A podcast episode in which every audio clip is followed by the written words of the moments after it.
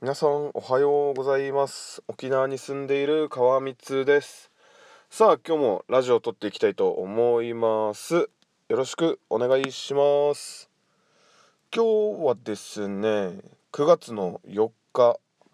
で時刻がですね朝の5時54分に今このラジオを録音してるんですけどはい皆さん調子はいかがでしょうか？自分はですね昨日ですねちょうどね台風が過ぎ去ってそして休みだったっていうこともあってですねちょっと家をあれ何て言うんですかね高圧洗浄機ですかね。高圧洗浄機は水道につないでコンセント挿してでなんかすごいレバーみたいなの握ったら水がプシャーって出てねあの、コンクリートとかの汚れをね簡単に落としてくれるやつがあるんですけどそれを使ってちょっと家をですねちょっとあの午前中どれぐらいかかったかな？朝6時ぐらいに起きてそっから作業したのでだいたい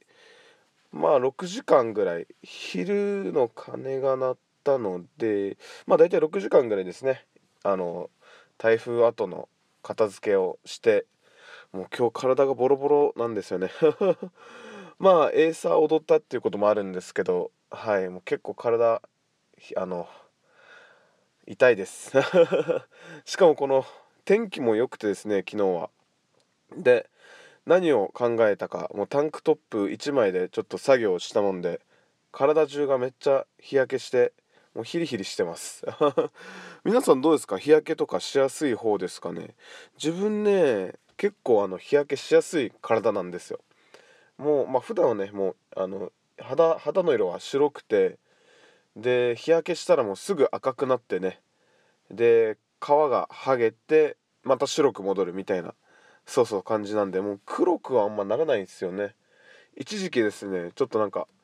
あのー、日焼けしたいっていうか肌肌が黒い人に憧れてよくオイルを塗ってね海行って焼いたりなったらオイル塗って家の屋上上がってゴザ引いてそこでね日焼けしたりしたんですけどね。はい。残ったのはなシミだけでした。もう体になんかいろんなところに変なシミができてあやらなければよかったと思いましたね。はい、まあ、そんな感じでまあ今今もね肩ら辺が特に赤くなってるんですけどはいもうはっ。T シャツつければよかったと今更ながらねちょっと後悔してるところではあるんですけどはい。今日はですねちょっとあのー、2週2週じゃないか。2日続けてちょっとあのエイサー沖縄の伝統芸能のエイサーについて話してきましたのでちょっと今回はですねそのエイサーなぜ私がエイサーと出会ったかについてちょっと話していければなと思いますはい最後までご視聴よろしくお願いいたしますさあ今日のテーマなぜ私がエイサーと知り合ったかなんですけどまあ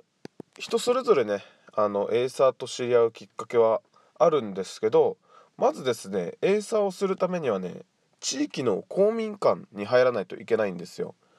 まあ例えばえー、っと自分が今あの実家があるところが久保田なんですけど久保田地域沖縄市久保田っていうところなんですけどまあそこにはね久保田公民館っていうところがありましてでもしあの久保田でエーサーしたいのであればあの久保田の青年会に入らないといけないんですね。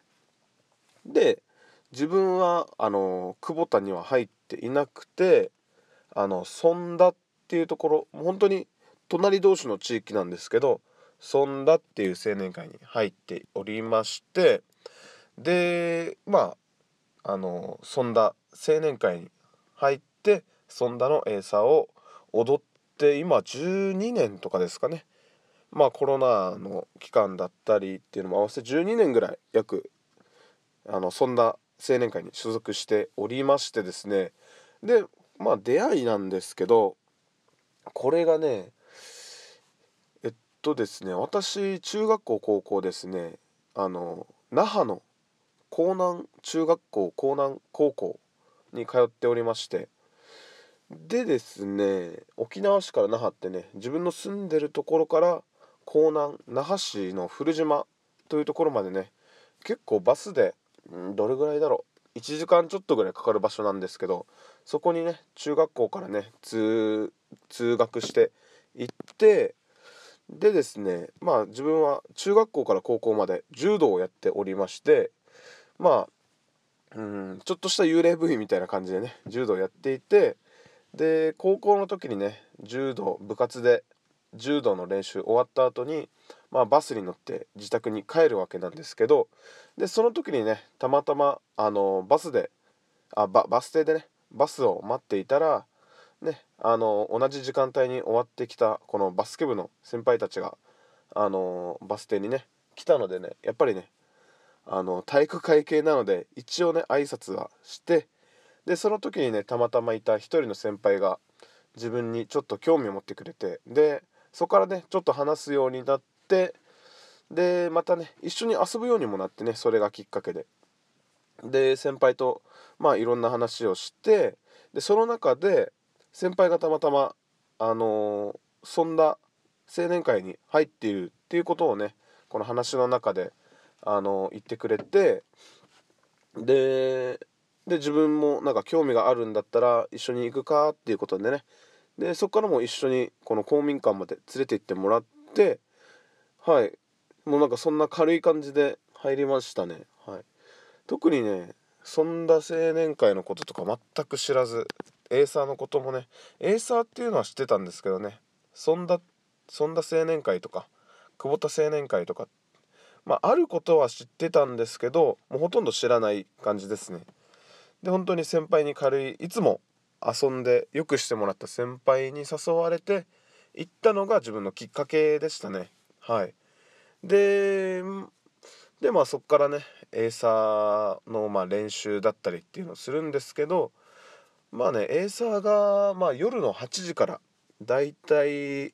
自分の高校生の時なのでだいたい夜の8時からあの夜の11時ぐらいまであの練習してたんですね。でですねだから部活学校終わって部活23時間ぐらいしてそこからまたバス乗ってエーサーを23時間ぐらい踊るというなんかハードスケジュールをやってたんですけどそう幽霊部員になった原因はそれだったのかもしれないですね。もうきついんですよね。だからまあ当時の自分は柔道よりエーサーを選んで、まあ、現在に至るという感じでですね。でそんな青年会に入ってから気づいたことはねめちゃくちゃなんか歴史のある青年会だなと思って。はい。まあもちろんあのエイサーの歴史もそうなんですけど例えばですねえっ、ー、と映画映画にもな2本ぐらいあの出てたりですね、まあ、エイサーで。すごくないですか？でですねまあドラマはないか。映画2本だったりあとね CM とかにも出ましたね。うん。え映画で言えば例えばあの妻夫木聡と長澤まさみがあの主演で出ている「灘早々」だったりあとは松山ケンイチだったり大杉蓮今はもうお亡くお亡くなりになられたね。大杉蓮さんだったりが出てる「天の茶助」だったりね。そういったのにもね映画出ていてで CM はねあのオリオンビールはまあオリオンビールってね沖縄県内で流れてる CM があるんですけどこれはねあの沖縄県内にある全青年会が、ね、一度は出られる CM なのでね。でこれも出ましたし一昨年ぐらいですかねあのキリンビールの CM に出ましてあの嵐の松潤となんと一緒に共演したんですよ。まあ共演って言ってもね完全に別撮りなんですけどね。